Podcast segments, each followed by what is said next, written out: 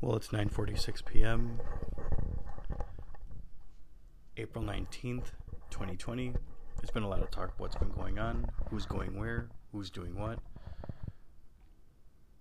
COVID-19 is just passing through. A lot of people have been hurt by this pandemic. There's been a very large amount of people whom have gained experience through this. Here in my locality, a lot of people have learned how to deal with such a situation. A lot of people are staying inside, and schools have had to stop having stopped students attending.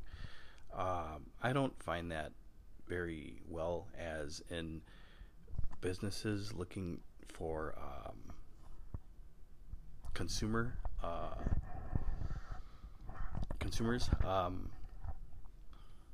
As this continues and unfolds, as to where exactly the states is headed in this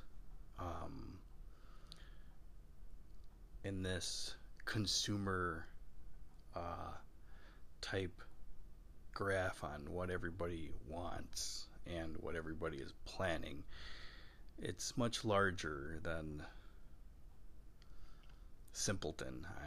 I'm afraid I don't want to really use that as so sparingly, but it's true. A lot of people can't seem to stay inside, and a lot of people need and can't help but to want to go out and talk.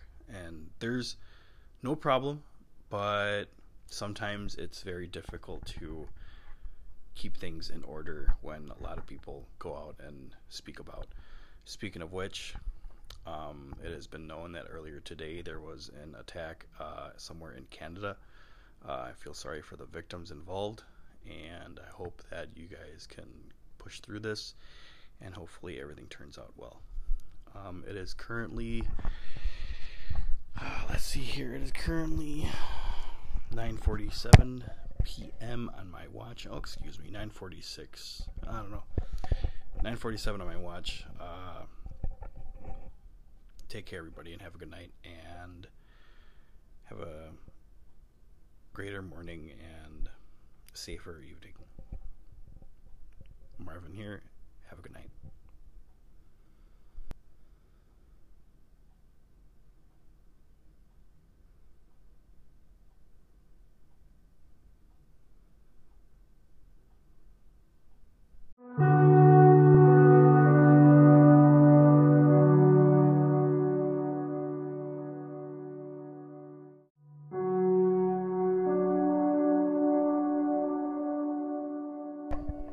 If you're just tuning in, it is on the tick of 10 o'clock Central Time.